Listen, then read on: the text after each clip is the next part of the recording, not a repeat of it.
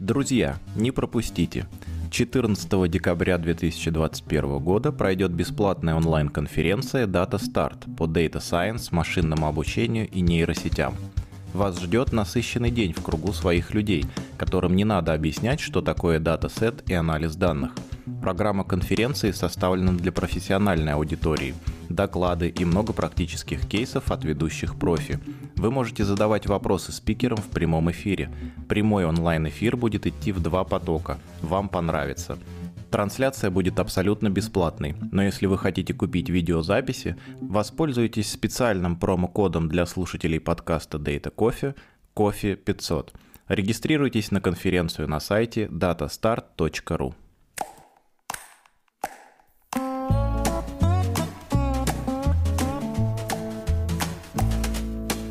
Всем привет, это подкаст Data Coffee. У нас сегодня 28-й, по-моему, уже по счету эпизод подкаста. 24 ноября мы делаем эту запись.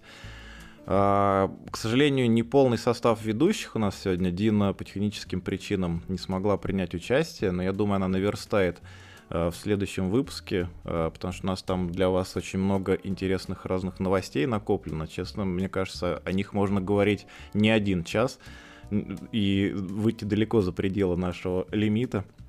У нас сегодня гостевой выпуск, и в гостях у нас сегодня Дима Доброхотов, фаундер и CEO Get Me IT компании. Привет, Дима. Hello. Спасибо, что пришел. А, слушай, а, прежде чем мы перейдем к темам, которые запланировали обсудить, а, у нас есть для всех гостей один важный вопрос по поводу кофе и отношение гостя к кофе. Расскажи, как у тебя с этим напитком складывается? У меня с этим напитком были очень неоднозначные отношения. Еще 10 лет назад, когда я не знал, что такое IT, я на... работал в продажах, и на ежедневных основах у большинства продажников есть такой ритуал по утрам, по утрам собираться и пить командой кофе. Угу. После этого у меня выработалось привыкание к тому, что кофе, после кофе я засыпаю. Вот так вот. И не могу работать. Поэтому от кофе пришлось отказаться. Интересно, слушай, а, а, а почему засыпаю? Это что, это вот эти разговоры какие-то утренние утомляли или, или что? Как...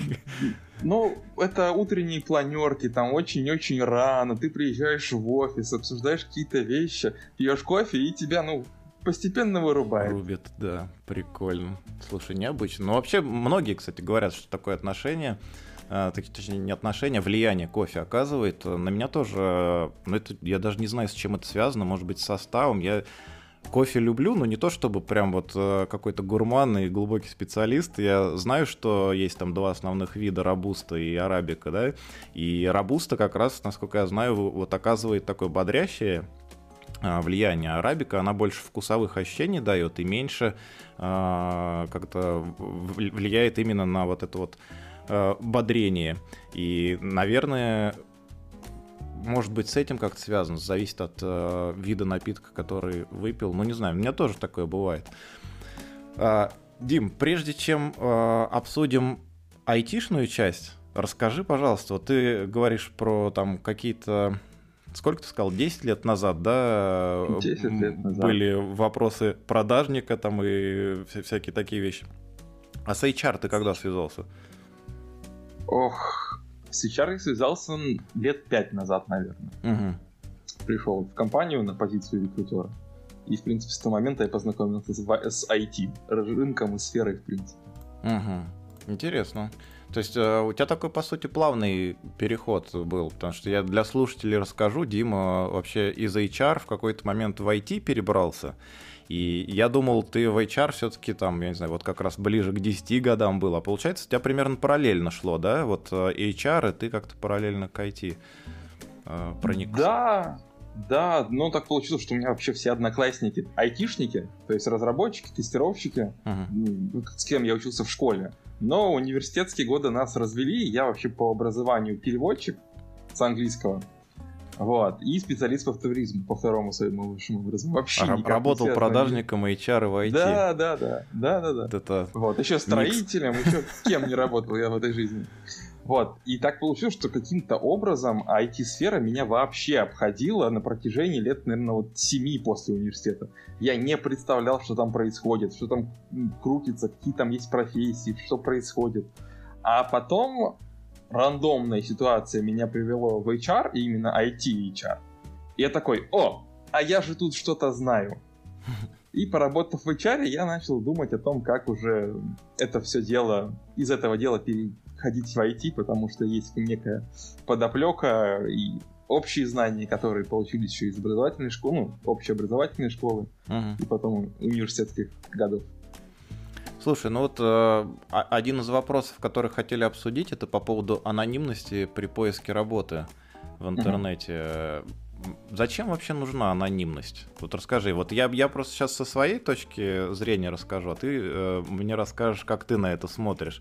А, для меня человек, э, по крайней мере, специалист, который ищет э, новую работу, новый проект себе, он должен быть, наоборот, максимально публичен и максимально э, широкому кругу лиц известен, потому что потому что благодаря известности, там, каким-то перепостам статей, э, дополнительным контактам, его будут знать люди, могут кому-то рекомендовать, и таким образом он может найти более интересные предложения, более интересную э, там, работу для себя и, так далее.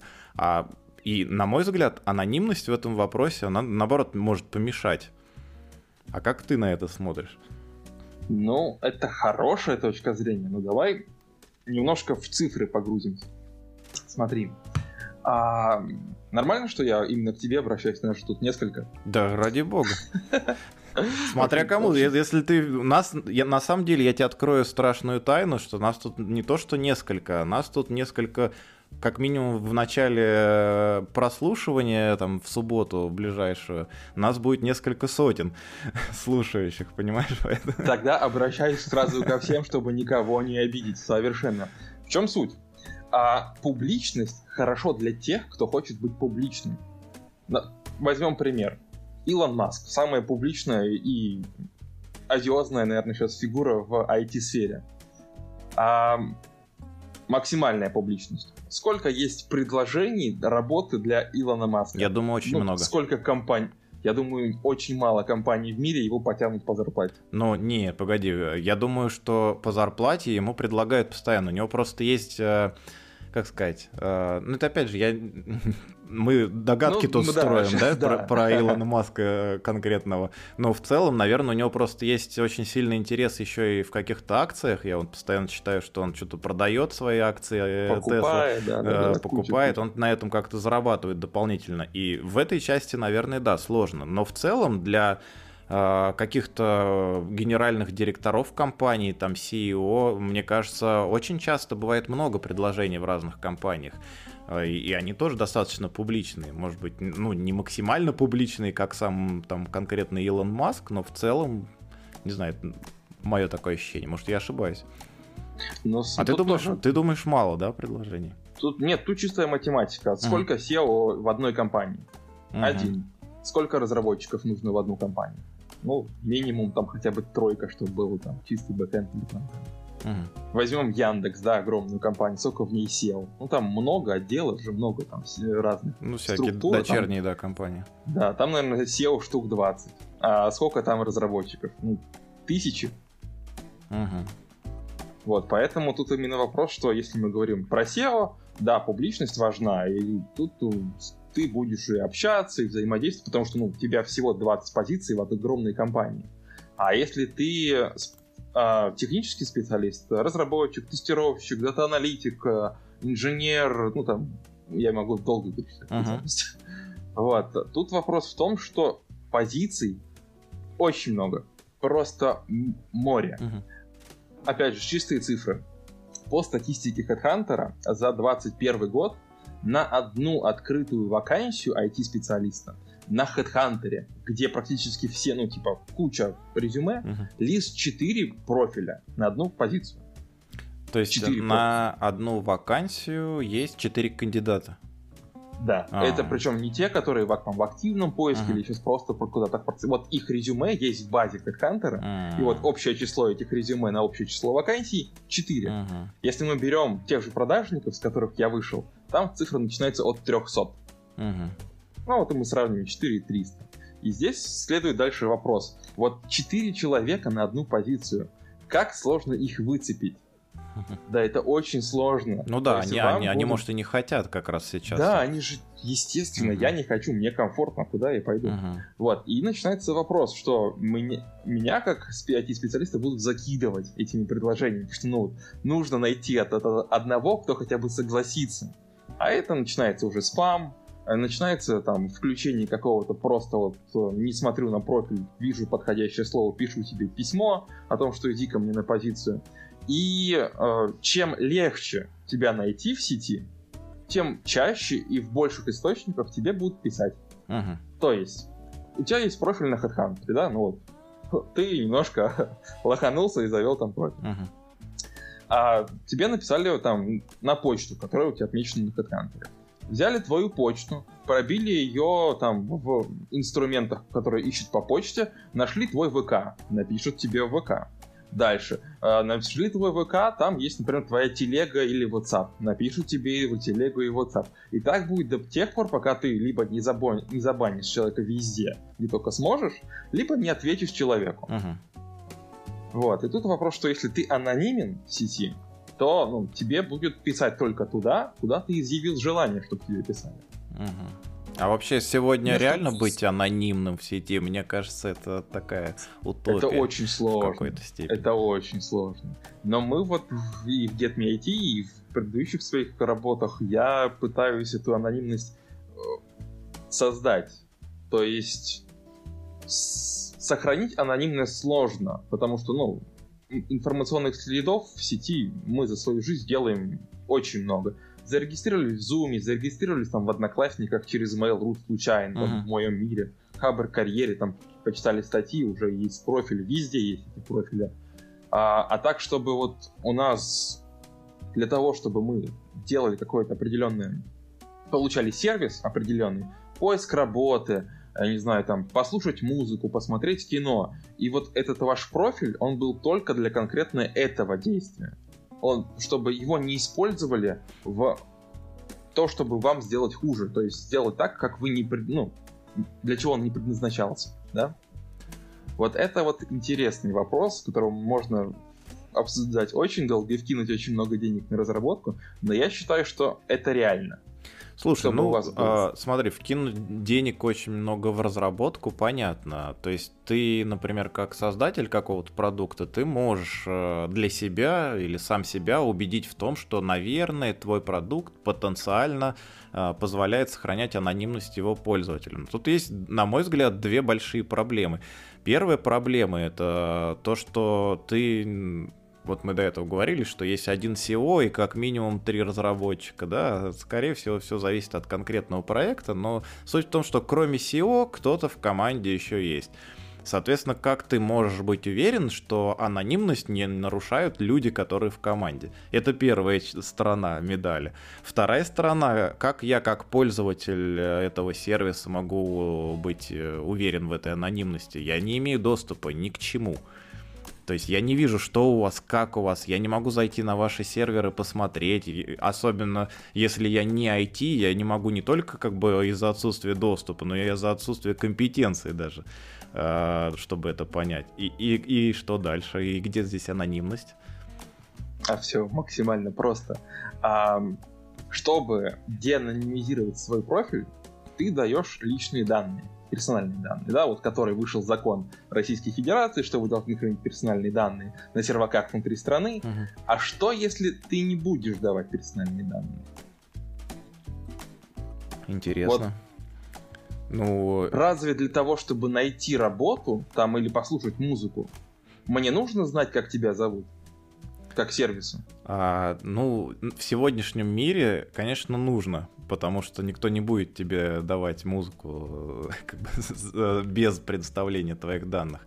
Но скажи мне, что есть за сервис, э, в котором не нужно предоставлять э, данные. Банально, если этот сервис в браузере открывается как типа веб-сайта, да, соответственно, у э, сайта есть доступ к кукам.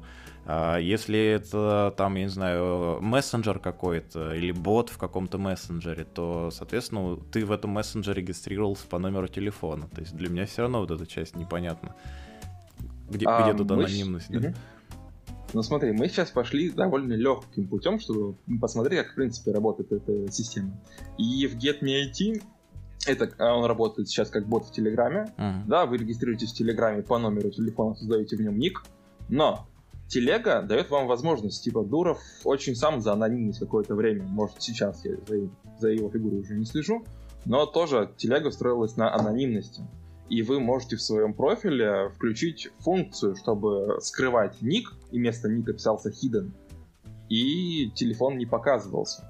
И даже если дается, например, ваш ник, ну там какой-то якорь в телеге, если у вас скрыт профиль, по этому нику нельзя перейти. Это делает платформа телеги. Ну, хорошо, но я не знаю, как работает платформа телеги. Я про эту не, часть именно объясняю. говорю. Нет, ты объясняешь про то, что ты знаешь, как разработчик, что ты можешь с этой платформы получить.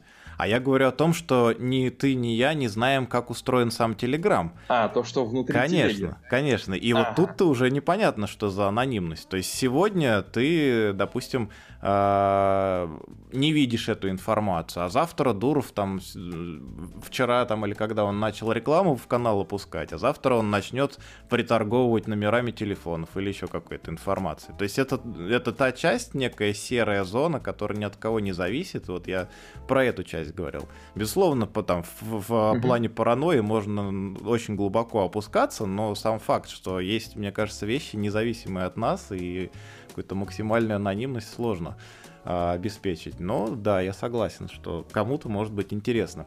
А, со стороны я даже не знаю, этический или что это за вопрос, а, по поводу того, что ты говоришь, человеку начинают, который как-то засветился, ему начинают много писать, там, одолевать через все каналы связи и пытаться с ним связаться.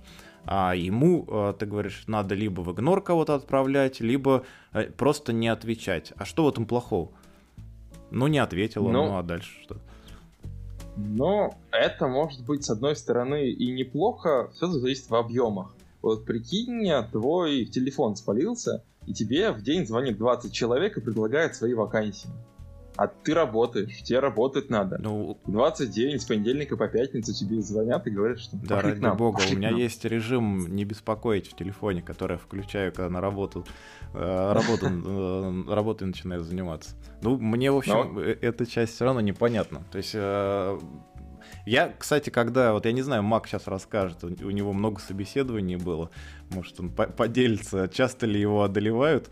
Я могу сказать, что на, наверное, на заре карьеры своей я, наоборот, гнался за всеми, и за HR, и там и вообще, вообще за любыми знакомствами, чтобы как можно больше обрасти ими, больше получать информации отовсюду. А потом в какой-то момент, да, начали меня все атаковать, одолевать, писать и так далее. Но я просто, я не, знаю, я не вижу в этом плохого ничего. Вот в чем проблема. Я, наверное, не, не тот человек, который э, ищет анонимность в плане потенциального трудоустройства. То есть я рассматриваю все варианты, я, может быть, не всем отвечаю, когда мне пишут и так далее, но сложный, сложный вопрос.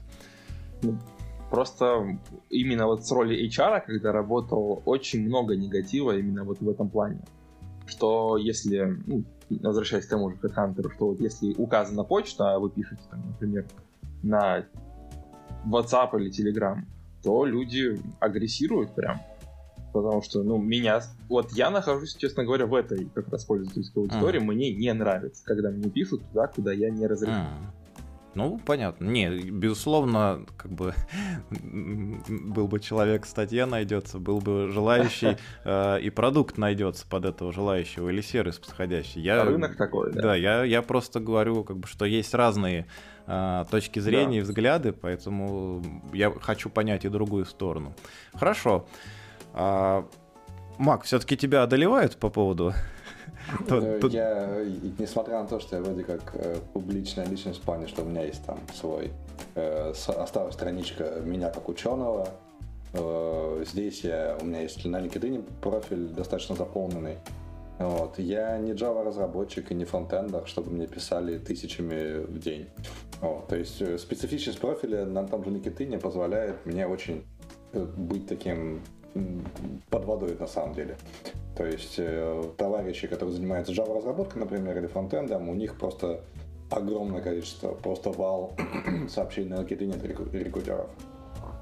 К счастью, не звонят. То есть в Германии это бывает. То есть первая коммуникация обычно телефонная, но после согласования. И уж тем более тут не пишут WhatsApp, Telegram. Это, ну, то есть, мне кажется, им достаточно и так, во-первых, канала связи. Во-вторых, я не знаю, как здесь обеспечивается, но мне кажется, GDPR пожестче будет. И мне кажется, если что-то случится, то можно катить в суд и будет больно HR-агентству. Mm-hmm. В Европе это четко. Вот Мак правильно сказал, что в Европе GDPR прям отличный. А вот Россия и СНГ в этом плане, ну, вот, мне кучу раз на дню просто звонит любая там рекламная контора, типа вы записались к нам на зуб, прием к зубному врачу, там, а вот у нас вышла новая реклама там с МТС, хотя я пользователь Мегафона, и откуда МТС мой телефон, я вообще не знаю. И здесь как бы... Слушай, а интересная тема. Вот именно за такие случаи, да, можно Мак в, там, в суд кому-нибудь идти, что вообще я не связаны с работой, да? Я сейчас теоретизирую в том плане, что я не знаю, как это будет работать, но предполагаю, что да.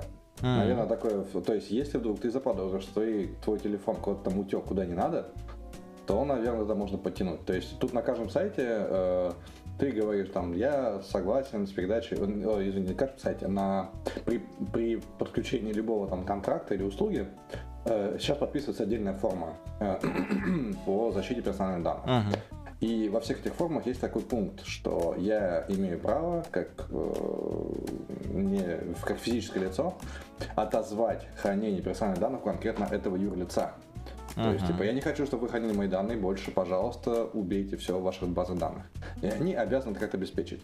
Как они это обеспечивают, я без понятия. Но дело в том, что э, вот эта вещь GDPR хайп, он как бы вначале был хайпом, а потом он стал сферой работы. То есть есть огромные просто программы профилирования юристов, которые готовятся под то, чтобы помогать юридическим лицам как раз работать с GDPR. Потому что это не шутки в Европе, штрафы здесь зверские. Вот. И именно поэтому, как раз помнишь, мы обсуждали тиры Амазона, да, там, типа, есть сертифицированные тиры, uh-huh, где uh-huh. там приватность обеспечивается, а есть не сертифицированные, соответственно, более дешевые. Вот. И именно отсюда идет вот эта вся, вся штука. То есть там, вероятно, есть еще какая-то уровень лицензирования, да, это приватность этих данных и подобные вещи. То есть она, я в этом совершенно не разбираюсь, но как минимум ставя подпись под этими формами постоянно, видно, что оно как-то проникло в обычную жизнь. Как это связано с рекрутингом, я, к сожалению, сказать не могу. По поводу публичности профиля, я, несмотря на то, что вроде как публичный, да, и даже в подкасте участвую, вот, мне не пишут, вероятно, есть... Это на самом деле заставляет меня чувствовать печаль. Значит, не такой хороший специалист, возможно, что мне не написывают таких количеств. Так а как тебе писать-то? Понимаешь, подкаст русскоязычный, а ты где находишься? А ты в Германии. Вот, и, и дальше что с этим делать? Понимаешь, все, все на этом вопросе, мне кажется, останавливаются и не знают, что дальше делать. Не, ну, Headhunt, с HeadHunter мне на самом деле пишут, ну, там, не знаю, раз в месяц, наверное. Это, если, вот, опять же, интерес Headhunter, если да, начать проверять активность профиля, насколько я понимаю, какую-то, uh-huh. то твой, показ твоего профиля работодателя становится более активным. Uh-huh. Опять же, мои догадки. А, ну, меня, там, да, обновление. Ну да, то есть какая-то активность, он, наверное, активнее ищет работу. У меня вопрос такой, говоря про обратную сторону, Алекс, то есть, вот как бы, с одной стороны, есть э, пользователь, который не хочет открывать свое имя, фамилию, например, да, по каким-то uh-huh. причинам. Вот. С другой стороны, есть компания. И компания, э, то есть, как, я, как я понял, компания видит матч по профилю, да, а дальше, если э, кандидат хочет, вы можете связаться лично, и уже тогда это в наводку, собственно, компании и физлицу, да, как они там будут общаться и какие данные открывать. Какой интерес компании и, собственно, почему это стало компаниям интересно? Вот. Это ты про сервис сейчас говоришь, э, да, Димы. Да. Угу. А, прекрасный вопрос и супер простой ответ. Возвращаясь вот к цифрам, которые я озвучил изначально, что 4 человека на одну позицию. Компании заинтересованы как можно быстрее и любыми способами закрыть позицию. Если э, твой сервис, да любой сервис даст тебе человека, который сможет закрыть тебе позицию, они будут им пользоваться. Потому что вот есть вот эта огромная нехватка кадров. Ну, то есть это больше способ такой для агентства продвинуть свои услуги. А, это дополнительный источник кадров для компании. Они не то чтобы отказываются от других, да, это еще один способ привлечения там, кандидатов на свои вакансии. Да, это то же самое, как вы будете использовать там, я не знаю, тот же Headhunter, Мой Круг, LinkedIn, а, там Amazing Hiring какой-нибудь, другие базы кандидатов, там, все что угодно. Главное закрыть позицию, прийти к цели. Э, а какой получается, если я могу спросить, собственно, бизнес-модель сервиса? То есть, почему за этот сервис компания готова платить? Вот такой вопрос. Потому что, да, опять же, возвращаемся к тому, что нехватка кадров, да, и если сервис предоставляет кадры, то есть реально он показывает кандидата, причем наш сервис показывает, ну, мы сохраняем анонимность до момента, когда человек сам решает, что вот мне данная позиция интересна, я готов общаться с человеком, который ее ведет и мы деанонимизируем профиль именно для человека, который ведет эту позицию, то есть, ну, третьим лицом деятелем. Хм. И здесь как бы вот, вот тебе человек, который заинтересован твоей позицией, который готов по ней пообщаться, который номинально решил, что на нее подходит, да, и вот как бы матч, вот идите и общайтесь дальше, как бы все на вашей стороне. И за вот как раз такие контакты компания готова платить. Потому что это возможное закрытие. Сейчас э, включен режим параноика, да, как говорится. А потом этот человек со стороны компании берет эту информацию и куда-нибудь либо сливает коллегам, либо в какое-нибудь агентство передает там или еще кому-то, и, собственно, перестал быть тот э, специалист или кто он там был э, со стороны как бы ищущего, да, анонимным, и вся информация утекла. Это грустно. Это грустно, так бывает. С этим, ну, ничего не поделаешь. Куча баз, куча всего. Но, опять же, этому есть решение. Так как мы сейчас, ну, опять же, говорю чисто про нас, имха, лично, не распространяем какие-то посторонние вещи. Телега. В телеге поменял ник, больше тебя не найдут по старому нику. Все просто. Но айдишник-то в телеге твой остается тот же самый, когда ты ник меняешь если, если вы мне когда-нибудь покажете HR, который по айдишнику сможет найти вам человека, пользователя в телеге, я дам вам Оскара. Ну, это вопрос такой, как бы информация. Я хочу не то что сказать, что человек там вот по щелчку пальцев стал сразу деанонимизировался и все, все о нем сразу все узнали. Я хочу сказать, что как бы не то чтобы это такая стена, которая стоит между как бы человеком и, и его известностью там или публичностью. Есть какие-то лазейки в этой стене, и да, HR не найдет, но если мы там говорим какие-нибудь, про какие-нибудь крупные агентства, которые в том числе там изобретают и создают новые, запускают сервисы э, для нужд HR, то они все равно какие-то, я уверен, делают различные исследования.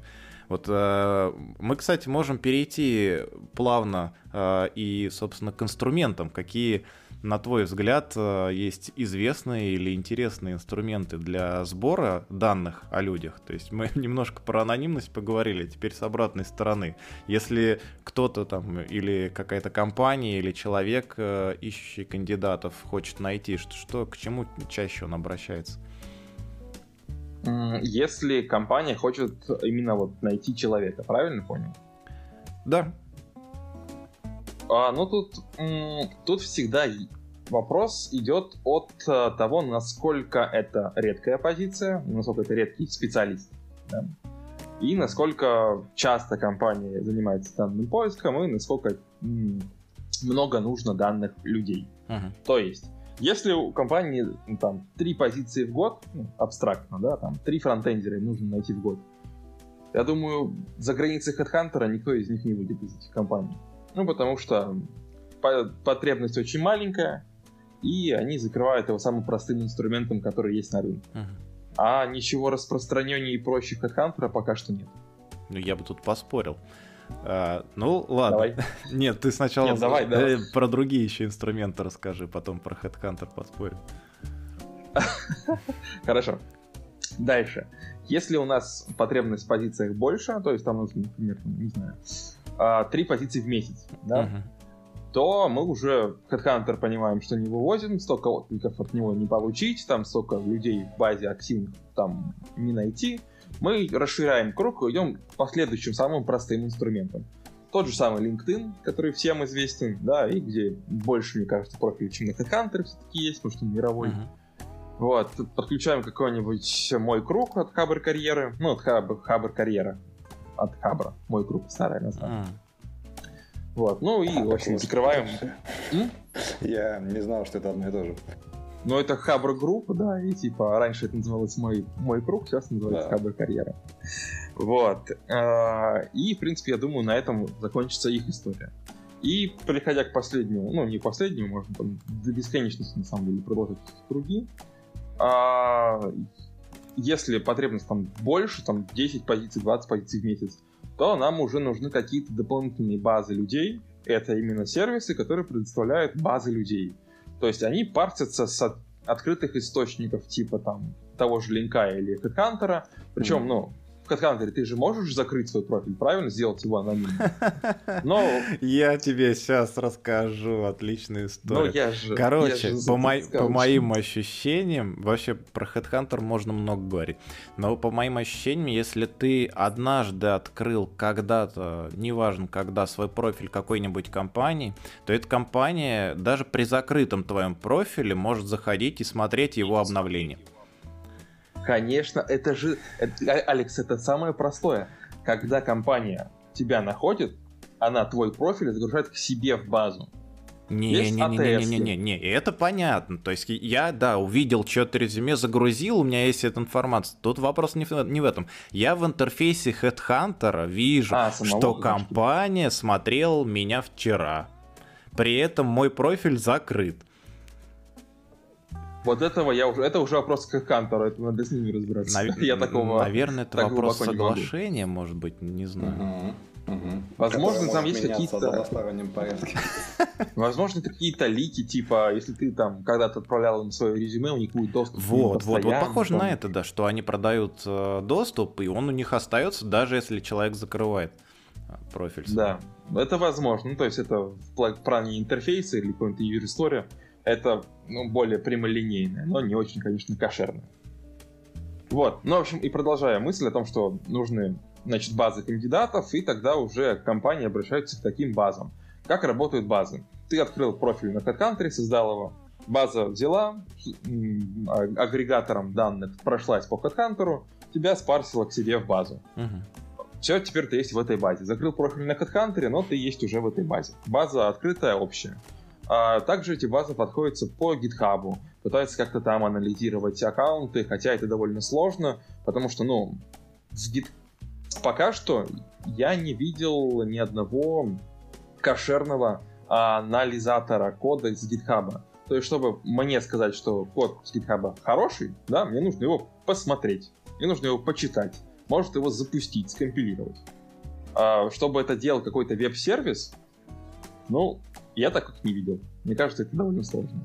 Нужно на, да, не, анализаторов кода масса на самом деле. Есть э, куча используется в проектах для, э, так скажем, постоянного анализа, например, в процессе доставки там, до тестовых стендов и продуктивов в CI-CD процессах. Там есть Sonar, например, первое, что на ум приходит, такая штука, Sonar Cube.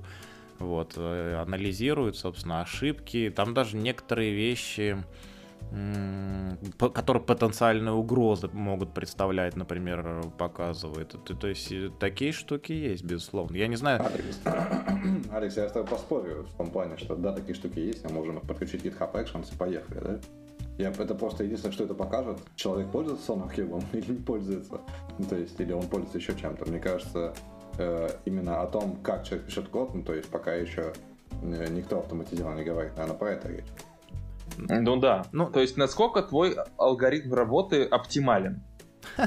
Ты можешь сказать, что он запустится или не запустится? Нет, я могу сказать, что да? у разных людей может быть разное об этом понятие, и кто-то скажет, что мне вот это приятнее читать, а мне вот я привык там э, в питоне в стринге использовать, а я там формат, а я вот это, и, короче, мне кажется, это никуда. Вот мне кажется, именно такие штуки, как Сонар, они могут помочь в том числе потенциально и тому, кто оценивает. То есть, понятно, я сказал про использование этого сонара в CI-CD процессе, но ты можешь взять кусок кода, который у кого-то в открытом репозитории лежит, ну, его да. прогнать и посмотреть, что он тебе выдаст. То есть тут человек, может, и не использует этот сонар, но какой-то... Я про это и говорю, что если он не использует, то это как бы увидишь, что он его не использует.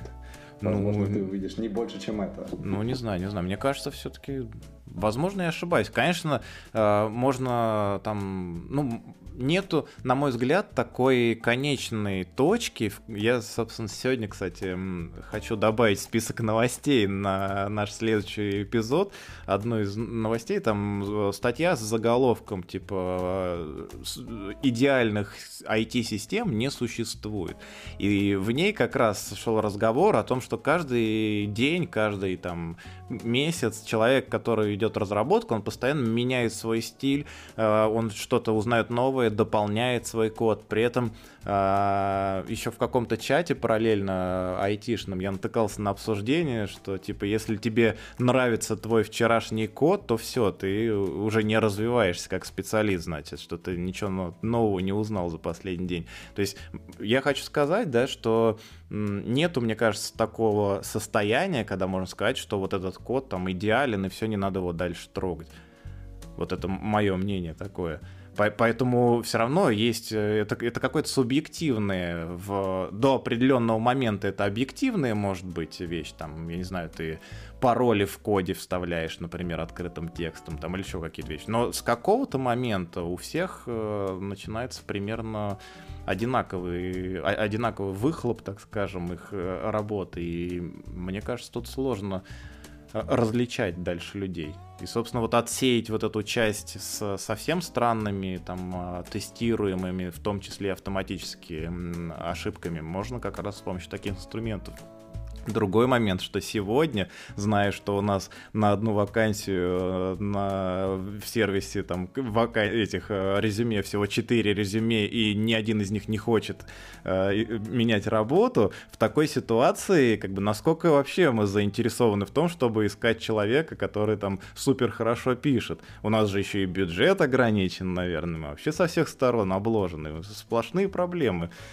Тут уже... Ну да. Многие, мне кажется, поняли, а, ну, в крупных компаниях, где есть возможность э, делать какое-то внутреннее обучение и развитие специалистов, они поняли давно, что гораздо выгоднее брать новых неподготовленных а, людей, там, джунов, там, каких-то стажеров и прочих, и как какие-то готовить э, из них кадры для себя. Даже если там часть отсеивается, куда-то убегает, находит лучшие варианты, какая-то часть все равно остается, там, прикипит, так скажем, к компании, коллективу, продуктам там, и, и так далее. И, получается, останутся. А вот найти супер хорошего и именно того специалиста, который тебе нужен, мне кажется, невозможно просто сегодня. Это сложно, это сложно. Ну и, кстати, про то, что ты говоришь про обучение внутри компании. А, то есть, ну, Америка, например, или Европа, она к этому пришла довольно, довольно давненько. То есть там есть прям курсы, Э, который уже не первый десяток, наверное, лет, вот людей э, с общего какого-то профиля, он там, грубо говоря, очень грубо говоря, работал уборщицей и стал там э, JavaScript, JavaScripтером. Такие есть. Потому что, ну, компания там, типа Гугла, понимает, потому что там зарплата уборщицы, там, не знаю, там, 10 тысяч долларов в год, а зарплата JavaScriptера это 150 тысяч долларов в год. И типа она может обучить своего человека внутри компании и платить тому, там, сначала потом 30, 40, 50 тысяч долларов, но все равно для нее это будет выгоднее. Вот, если мы говорим про Россию, то это началось очень недавно. То есть вот Яндекс, например, открыл там Яндекс Практикум, да, там, у Mail группа, э, ну, уже у ВК группа, да. Есть какие-то свои вот эти курсы там, ну, там, Deutsche Telekom, я знаю, есть свои школы, у меня там друзья их заканчивали. Но далеко не все компании могут себе позволить открыть свою обучалку, потому что это довольно дорого, да, это тебе нужно отдельных учителей, которые будут учить, нужно ресурсы людей, которые будут проверять, вести этих людей, которые будут обучаться. Кто-то из них будет откалываться во время обучения. Кто-то потом дойдет, а может покажет ну, плохой результат на выпуске. И в итоге там из группы 20 человек останется один, а ты на них на 19 потратил деньги. Это довольно дорогая система. Поэтому все же компании легче либо найти джуна с рынка, там, с какого-нибудь универа, типа там любого технического универа, да, вот, либо как раз там найти сеньора за большие деньги, подключив там агентство, все кучу инструментов, заплатив там, грубо говоря, миллион рублей за найм этого сеньора, но при этом он сразу выйдет к тебе и решит ту проблему, которая перед ним была поставлена. Ты затронул вопрос как раз от обучения. И мы уже, у нас в гостях уже был HR-специалист, и мы это обсуждали, и хочется знать твое мнение по этому поводу. Э, оно часто мелькает на Хабре и в других обсуждениях, что э, люди, закончившие там трехмесячный курс, как стать фронтендером или там одномесячный курс, как стать scientist, э, они, ну, грубо говоря, на рынке присутствуют в количестве, но при этом у них сложно с устройством. Вот. И возникает вопрос человека, который хочет все же сделать карьерный переход, что делать? И возникает вопрос компании, э, как же искать туда джунов. Вот какое у тебя впечатление по поводу, собственно, этого самого рынка э, трехмесячных mm-hmm. курсов? Ой, я могу здесь много рассказывать. Я сам человек, который прошел через все это дело. А, я максимально негативно отношусь ко всем вот этим курсам, трехмесячным, полугодовым и так далее, потому что я проходил три курса а, на Python, на JavaScript и на React. Вот у меня было три отдельных курса. И каждый из этих курсов я готов очень долго ругать. Потому что по итогу, по, вы, по выходу из этого курса я ни на одном не понимал реальной ситуации, реальных задач и реальных э, проблем, которые могут возникнуть в дальнейшем в профессии. Причем каждый из курсов, естественно, обещает трудоустройство, типа вы будете работать, зарабатывать там очень много денег через там, как выпуститесь, мы вам обещаем и гарантируем.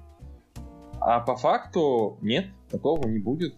Очень, как ты правильно сказал, Мак, очень много людей выходит из этих курсов, они откликаются на вакансии, где там пишутся джуны, там без опыта, считаю, что они знают там, грубо говоря, базу структуры данных каких-нибудь, там знают, как работают базовые алгоритмы, там HTTP и его протоколы, и типа все, я готов, берите меня на позицию. А, ну, грубо говоря, ты приходишь на позицию, где там первая джунская задача это, ох, я не знаю, сейчас я не вспомню дать. На, настрой среду разработки себе, чтобы все, не, ну это все, просто... все работало, все, все собиралось. Мне кажется, это же совсем просто. Серьезно, ну, мне кажется, это, наоборот компания. сложно. Мне кажется, это очень... Мне кажется, да. джунская задача первая это документ в, в этом в конфлюенсе поправить. Пройти по инструкции мне и кажется, сказать давно таких задач. Да ладно. Ты, да? ты очень сильно заблуждаешься. Или давно Возможно. не видел джунов, не знаю. А, знаете что, ребята, я вам хочу сказать. Вот э, упомянули вы по поводу, значит, как они назывались-то? Яндекс Практикум и еще один а, был. Мне кажется, вы немножко путаете бизнес и направление подготовки кадров для себя. Вот э, то, что ну, Яндекс ну, Прак... Я говорю про бизнес. Я говорю про бизнес. А, все, все. Не, просто есть Дима упоминал тоже, мне кажется. Ну, такие общеизвестные. Да, то, типа, то, то есть эти компании, они не готовят кадры для себя. Вот в чем э, идея. Я, я да. говорил про, про те подразделения внутри компании, которые готовят кадры для себя. И это, этим занимаются совсем другие люди. Я да, но они неизвестные. Мы сейчас их назовем, как бы вряд ли аудитория поймет. Там ассоциация какая-то придет сразу в голову. А Яндекс практикум всем известен. Реклама работает. Но, в общем... Алекс, мы не хотим интеграцию или денег от Яндекс практикума в будущем.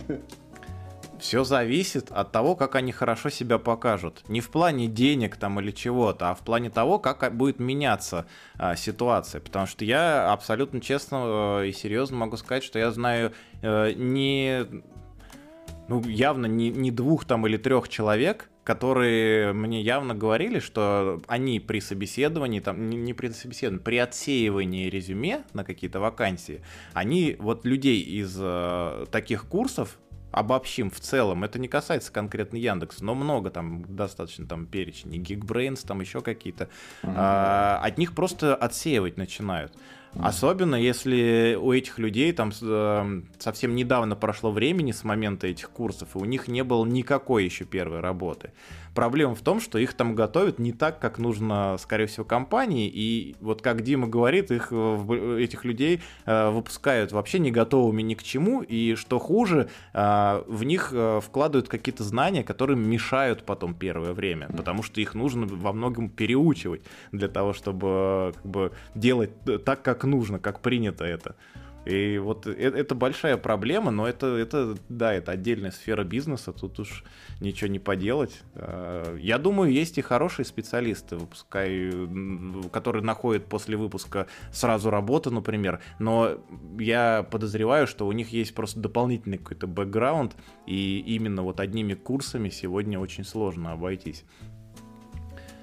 Да даже на самом деле, если у человека нету бэкграунда, что важно вот в этом, если вы хотите сменить позицию на IT-специалиста любого профиля, нужно для начала поставить для себя конкретную цель. То есть цель «я хочу стать айтишником» — это не цель. Это то же самое, что «я хочу стать космонавтом». Ну, то есть, а что для этого нужно сделать, я не знаю. А вот понять, кем ты хочешь стать, какие задачи ты хочешь решать, а как, на какой стороне работать хотя бы, бэкэнд, фронтенд, uh-huh. каким языком комфортнее работать с первым, да, там, я не говорю, что Python самый хороший первый язык разработки, все, там, есть такое но просто изучить и понять для себя, что ты хочешь в этой сфере делать. Ну, да, Мак. Я хотел перейти к такому, вот э, говоря про как раз всю эту сферу, да, про ориентировку внутри этого мира IT, да, мне, э, ну, и, наверное, Алексу, э, так как мы пришли, видимо, с бэкграунда еще с университетского, uh-huh. такого технического, да, нам, несмотря на то, что я уверен, ну, не знаю, может, у Алекса другой опыт, в моем случае моя работа была, ну, как бы такое, э, вначале была научная работа, то есть продолжение университетского процесса, а первая работа, да, она мне показала реалии IT, которые были совершенно неожиданные, конечно. Так вот, я хотел сказать, э, вопрос, нивелируется ли необходимость базового технического образования?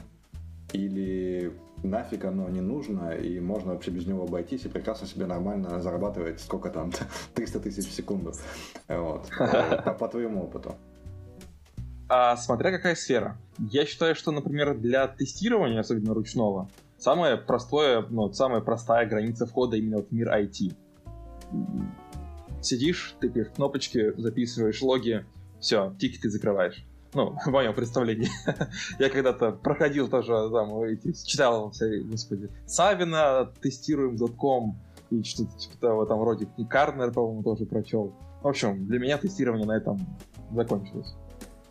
А там фронтенд, я люблю фронтенд, я сам пишу на JS. Типа, вот мне кажется, это из программирования довольно простой порог входа, потому что по факту JS не совсем логично. Да, окей, можете кидать тапками. Я не люблю, когда кидать тапками мой любимый язык, но можете кидать тапками, я к этому привык.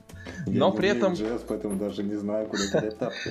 Но просто ты делаешь визуал, и ты видишь сразу отображение своей работы. Ну, то есть ты там, грубо говоря, HTML, CSS сверстал сайтик, нужно поменять там кнопочку местами, цвет поменять. Ну, ты сделал, там, поменял э, хекс-код, вот сразу поменялась кнопочка. Ты видишь отображение, ты видишь какой-то прогресс, ты можешь двигаться в этом прогрессе. Если писать сразу какую-нибудь там модель данных, из которой там нужно, там, не знаю, 10 тысяч строк кода, чтобы там хотя бы какой-то базовый анализ запустился, ну, извини, это, я считаю, что это просто неподъемная такая ступенька для человека без бэкграунда и без каких-либо базовых знаний. И вот для там, Data Science, must have для Data Science это образование. Вот туда без образования нос сувать бесполезно. Для каких-то сложных вычислений, например, там, для работы с микрочипами, с ассемблером, с, ну, в принципе, такой хардверной инженерии, образование вперед, без него тут ну, делать тоже нечего. А, там, если мы говорим про какой-нибудь там финансовый бэкэнд, где очень много транзакций в миллисекунды происходит, и очень много идет на оптимизации работы, ну, скорости работы кода, да, тоже куда туда без образования, если мы не знаем там базовых алгоритмических сложностей или там э, как работает низкоуровневая система, что мы там будем делать? Менять кнопочки цвета? Ну зачем? Это, мне кажется, слишком богатая тема э, и на, на, на эту тему очень долго можно дискутировать. Э, это нам надо тебя или еще раз отдельно будет позвать, или я не знаю, как у нас там в этом в новостном каком-то выпуске или еще где-то обсудить, потому что это действительно очень большая тема и есть много разных точек зрения. А у нас просто время неумолимо движется в сторону часа нашего лимита для эпизода. Я хотел перейти к другой теме с тобой поговорить. Вот а, по переходу из HR в IT. То есть мы в какой-то степени уже начали затрагивать этот вопрос, да, по поводу курсов, которые ты упомянул, что ты проходил, но их там было недостаточно. А в какой момент ты понял, например, что достаточно? И в целом а, ну, достаточно знаний у тебя, и ты готов ну, перейти в эту область. И в целом, а, как бы ты э, со своей точки зрения оценил вот этот переход, а, считаешь ли ты, что он успешный, этот переход, какие были там какие, может, оставились нерешенные вопросы вот в этой части, если можешь, поделись. Конечно, конечно. А я считаю, что он до сих пор не завершен, то есть я не могу сказать, ну, то есть я в IT довольно давно, ну, как довольно, года три, наверное, я уже вот занимаюсь разработкой тех или иных продуктов. И начался мой переход с боли. А я, работаю рекрутером, постоянно видел какие-то проблемы, которые можно было довольно легко автоматизировать из ежедневной рутинной работы. И, например, первый мой стартап, который родился вот из этой боли, он, в принципе, до сих пор существует. Называется Fury Ferret. И там система довольно простая, что, ну, изначально я писал прототип на питоне супер простой системы. Мы берем строчку, ник человека, uh-huh. конкатенируем строчку с э, доменами сайтов, ну, типа linkedin.com, uh-huh. конкатенация с ником. Пробиваем данную URL-ку, если по URL нам приходит какой-то ответ, не 404, либо 400 чаще всего, да, значит, какие-то контент там есть. Ссылка рабочая, мы можем по ней перейти и посмотреть что-нибудь про человека по этому нику. Ну и вот так вот автоматом пробегается там 100 сайтов. Не нужно делать это руками, это делает скрипт. Я не могу не вспомнить, и без что перебиваю, не могу не вспомнить тулзу, которую упоминаешь два раза в наших выпусках. Это Scoop или Scope, я не знаю, как он произносится. Мне кажется, идеи в чем-то похожи. Да, мне кажется, это у большинства есть, ну, не только у рекрутеров, у HR, в принципе, у многих есть такая боль. Когда я это сделал, мне коллега сказал, что было бы интересно так своих бывших находить, например, по куче сайтов. Ну, так на, ну, надо называть только по-другому, чтобы это, потому что ну, совсем да. другая целевая аудитория. Слушай, естественно, а, ну тоже. А, ну, ты все равно потом а, расскажи дальше по поводу своей оценки как бы э, этого перехода, да? Я просто хочу вклиниться с таким вопросом. А, меня терзают смутные сомнения, потому что мы первую часть э, записи говорили про инструмент и способ сохранности и анонимности данных. И сейчас мы говорим про другой инструмент, который тоже ты делал, который делает ровно обратное. Не пересекаются ли эти инструменты? каким-либо... Нет, это два разных стартапа. Но просто когда ты работаешь очень много с данными в сети пользовательскими, да, ты думаешь сначала, как тебе легче с ними работать, а потом ты думаешь, как людям, которым, а, которые допустили ряд ошибок, сделать их жизнь легче. Потому что изначально, когда это начинал, я был со стороны фронта HR, да, и нужно было искать людей. Uh-huh. А потом я перешел на сторону противоположную э, IT-специалистов, которые от этого устали, и подумал, как сделать проще им. А кросс-тесты какие-нибудь ты вот. делал? Ну, типа, знаешь, э, из инструмента, который поиск осуществляет, попробовать найти людей, которые там в а. этом э, в а, анонимном этом сервисе. Ну, у нас, в принципе, же мы данных не собираем, и там только искать по телега нику, а чтобы получить ник в телеге, человек у нас должен сначала откликнуться, поэтому тут кросс-тест не получится. Ну, такой базовый. Интересно. Вот, ну, в общем, да, и возвращаясь к переходам. Я написал прототип этой системы, а моим коллегам зашла, но она была чисто написана на питоне, и запускал ее через терминал. И, в принципе, ну, она была не user-friendly, рекрутерам ее отдать было невозможно. Ну, что такое терминал? Это сложное слово, которое, скорее всего, ругательное в сленге HR. Вот. И э, я, у меня есть друг, фронтендер, я попросил его, типа, напиши, пожалуйста, вот фронт вот на этот про, типа, простой инструмент. Он написал фронт и заодно переписал весь бэкэнд с Python на Node.js. Угу. И ты его взял на ну, работу. Ну, было делать не... Ну, мы делать ничего нет. Ну, у нас таким боком родился как раз стартап. Мы начали вдвоем развивать эту систему. Ну, в принципе, потихоньку так ее до сих пор и пилим. Там, ну, другой функционал, но, в общем, а, так как переписали на ноду, я, я начал копаться уже в js коде, и мне нужно было как-то подтягивать свой JS, да, и, ну, там, я пошел на курсы по JavaScript, по-моему, FreeCode Camp, что ли, ну, бесплатный курс, какая-то платформа такая есть. Вот, я его да, прошел где-то, наверное, на три четверти и переплевался весь, и ушел просто, просто заниматься багфиксингом вот по Fury Ferret это было, как оказалось, более эффективная вещь, потому что я читал просто код человека, который умеет это делать, и таким образом учился. Вот. А потом, потом, потом, потом, потом попробовал написать еще пару сервисов, они умерли в итоге уже на JS, и там мне нужно было выучить уже React, потому что, ну, я как-то очень много вакансий на React. Да, React самый популярный фреймворк из фронта. На текущий момент на нем больше всего вакансий, по крайней мере, по статистике. Вот, и пошел учить React, написал пару сервисов, с ними ничего не выгорело, но при этом я как-то вот понял то, что лучшее обучение — это не курсы, а это практическая работа. То есть, чтобы ты стал ну, разбираться в теме, в которой ты хочешь работать, попробуй взять любую задачу. Чаще, часто говорят взять любую, любую задачу. Напиши сервис, а, который будет смотреть, какая сегодня погода. Напиши там простой туду-лист, который все сделал, и сделай его сложным.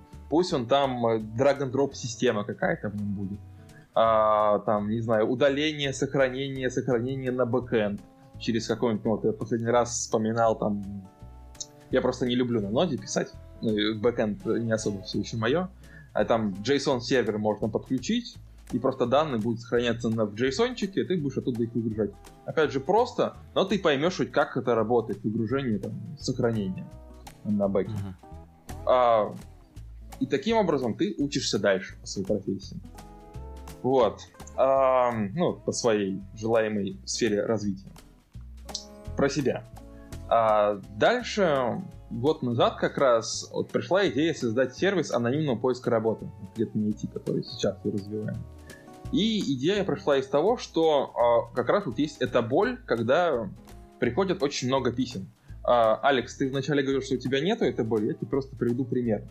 Э, моему другу, который сейчас работает уже шестой год э, фронтом, фронтом, но это не тот, с кем я начал Free FR, это другой. А за месяц пришло 1231 письмо на почтовый ящик угу.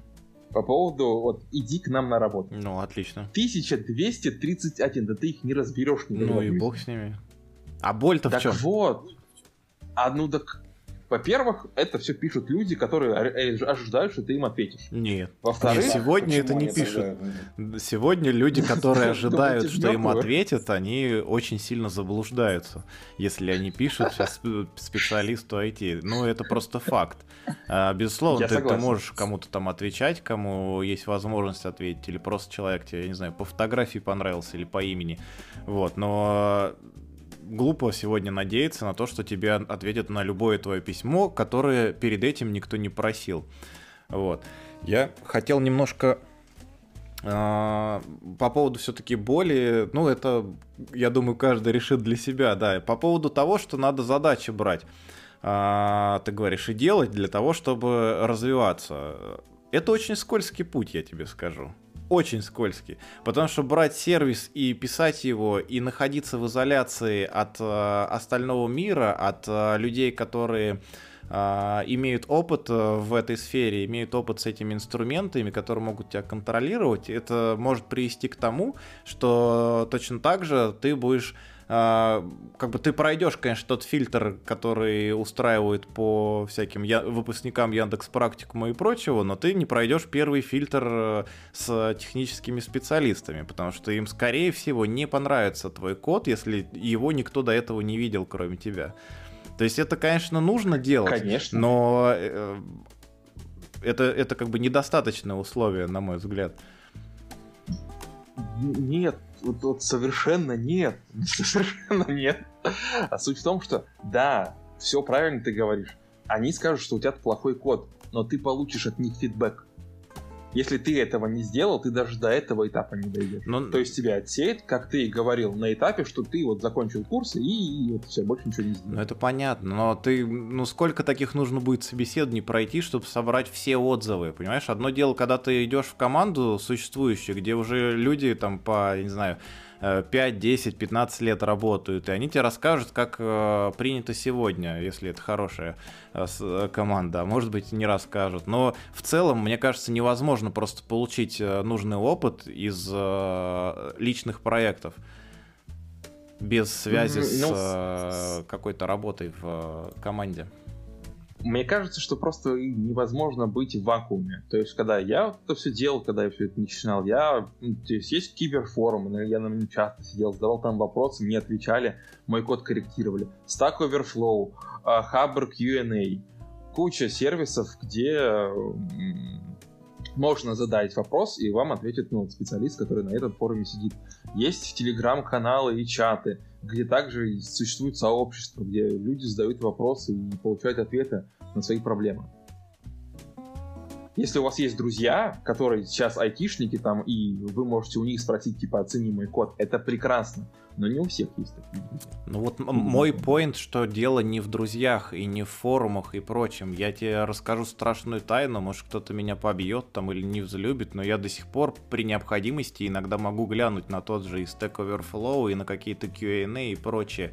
Но а, мой поинт в том, что невозможно просто прийти как бы к к как бы к профессии, не находясь в ней. Вот это то же самое, что, допустим, тебе дадут лопату, и ты пойдешь ей там яблоки сшибать. А потом выяснится, что лопату придумали для того, чтобы землю копать, а не яблоки сшибать. Хотя яблоки сшибать ей тоже можно.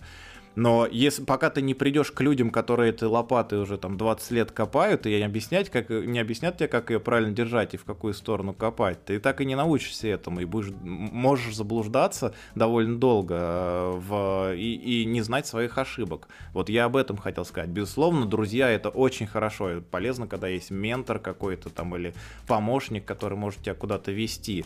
Но опять же, это, это как бы не, не достаточное условие, мне кажется, для, для конечного достижения какого-то состояния. Это путь, но он может быть очень длинным и... Может быть, да.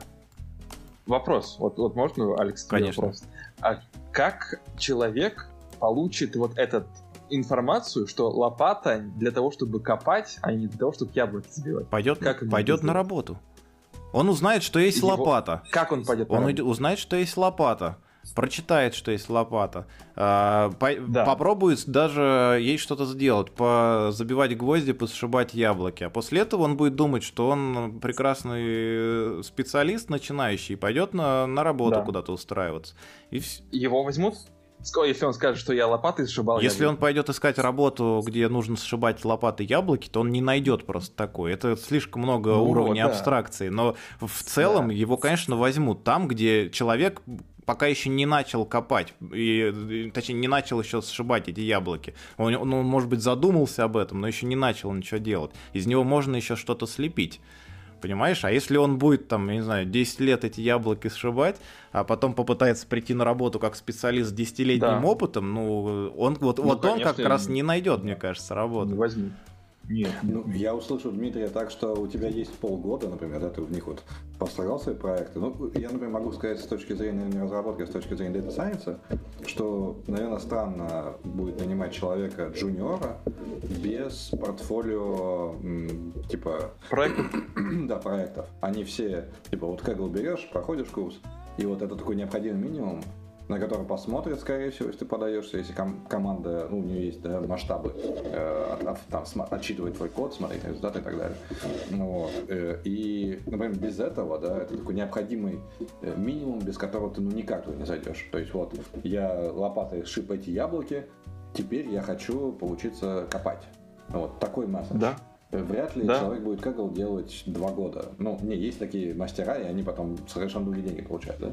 Вот. Э, тут как бы если есть reference point, как то там не знаю, там несколько пачек курсов по глубокому обучению, там, по Data Science, по аналитике и куча примеров того, как другие люди решили этот код, ты как обезьянка можешь повторить и попробовать с этим багажом прийти и попытаться копать.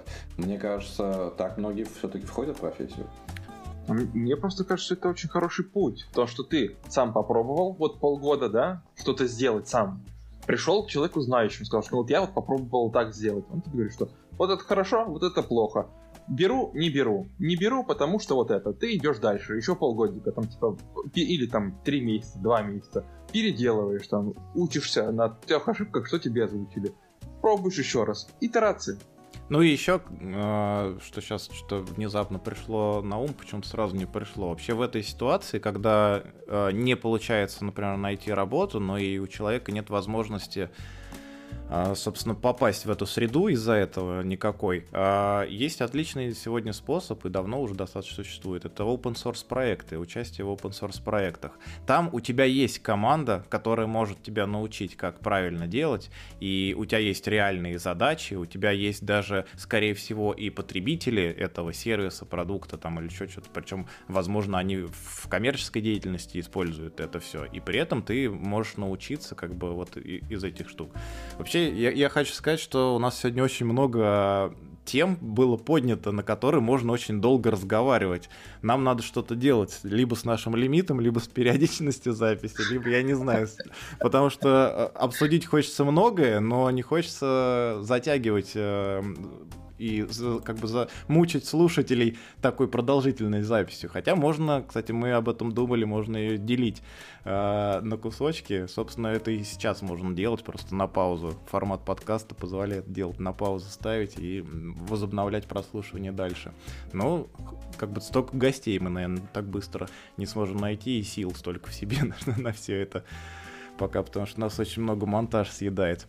К чему я это все? Э, время-то наше подошло, вот, и я хочу сказать тебе, Дим, очень большое спасибо за то, что присоединился сегодня к нам, а, поучаствовал в записи. Очень интересно было послушать а, твой, твой взгляд на существующие вещи со стороны HR-специалиста, со стороны IT-специалиста, со стороны продажника. И я забыл уже миллион профессий, которыми ты овладел в прошлом. Вот. Очень интересно было. Спасибо. Будет возможность, позовем еще. Я всегда только рад с вами пообщаться, мне тоже очень понравилось. Все. Спасибо. Спасибо, Мак. Спасибо, Дмитрий. И до скорых встреч. Пока-пока.